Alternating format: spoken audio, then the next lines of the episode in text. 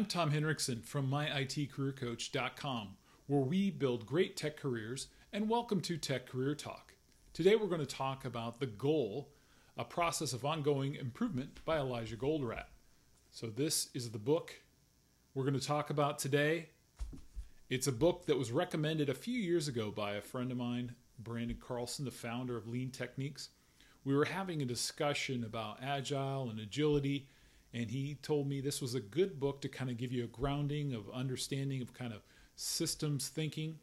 Um, just so you understand this is a book is a story. It details a story about a plant manager named alex. And what happens to alex is his plant obviously comes into some trouble and he has uh, interactions with an old co- college professor named jonah. So through the interactions and through the story arc we meet with Alex and his different um, troubles and tribulations that he runs through. And his old college professor, Jonah, reveals some things to him throughout the uh, book that help him um, bring about some changes in this plant that he works in. So it's a fable story. It's a pretty old book. I believe it was written in the 80s. Um, and it's talking about, so a lot of people in the agile community use this book, even though it's really about plant management and how to really essentially what it's about is the theory of constraints. And we're going to get to that in a little bit. But the story really weaves in ways to understand a lot of this stuff. So, some of the first, or I guess the first thing I want to talk about is kind of the whole system and kind of understanding the system. So, it talks about in the book about how we need to improve the whole system, no local or sub optimizations. And I'm guessing if you're, you know, if you've been in any organization, you've probably seen what they call local optimizations or sub optimizations, where, for instance, if you have departments that are siloed, for instance, you know, I work in a, a technology department and we might have some BAs and QA and developers. Um, it just depends on what type of team you have. If you have maybe a, you know, in, in Scrum, we, we try to work through this with having everybody on the same team, but you'll see even um, within that, you can have some local optimizations within the team of getting things, but you, the whole idea about the book is really to improve the whole system. So it really comes to a point. It's kind of an interesting tale that they share that Goldratt shares in this story is about Alex, the plant manager. His son is a Boy Scout. So what happens is is he ends up having to take I don't know, it's maybe 15 or 20 of these boys on a hike and they go into the woods and he starts to see some things that really sh- shine the light on these uh, sub optimizations if you will. So there's kids scattered out. Um, he sees these older kids kind of go on ahead and there's this uh, short little chubby boy that's in the book that has a pack full of a lot of you know things that he doesn't need as we find out. But he what alex realizes on this Boy Scout hike is that he needs to put the the slowest boy, this chubby boy, at the start to keep everybody in line. And then he starts to realize that he needs to take things out of this boy. As I mentioned a little bit earlier, that this boy, this little chubby boy, has tons of things in his pack. Then they realize Alex keeps asking him questions about why do you have this in your backpack? And he, you know, he thought all this candy and whatever. I forget. Uh, it's been um, I can't remember it all at the top of my head. But, anyways, he starts to realize he needs to take things out of this boy's pack and put it in some of the faster boys' pack, and they lighten his load.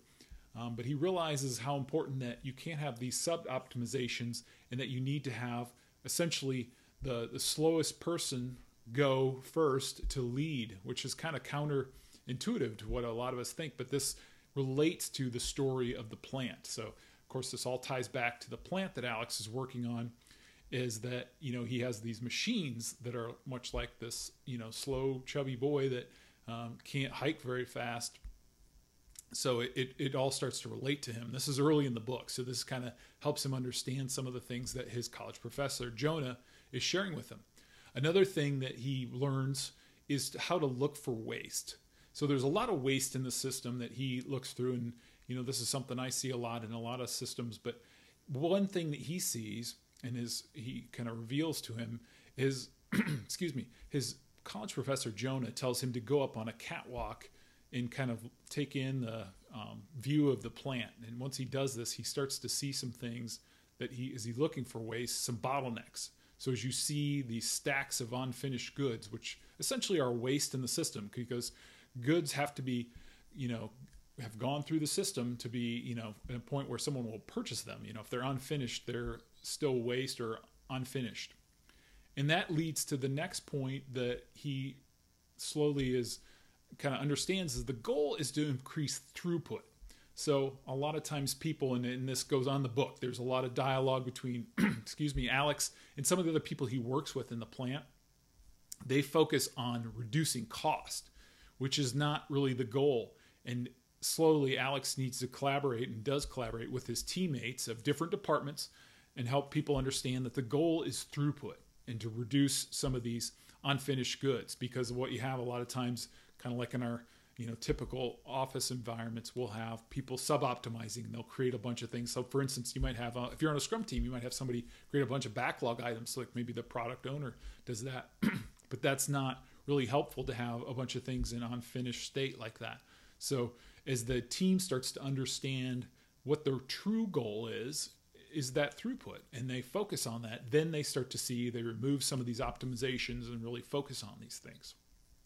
The last thing um, that i want to focus on or just share with you briefly from the goal is those theory of constraints that goldratt talks about. So first one is step one is identify the constraints in the system. So kind of like we talked about earlier you know as you look at your system identify the constraints. What's where are the bottlenecks where do you see things you know moving slowly through the system and then step two, we need to decide how to exploit those constraints. So we need to understand and, and how to, you know, exploit those constraints. So as we kind of go back to that first example, the, the Boy Scout hike, you know, we put the slowest one in front and then we exploit it. We, we, we they help that boy uh, go and take things out of his pack, increase, you know, make his load lighter. And some of those that can move faster, give them more of the load. They share the burden.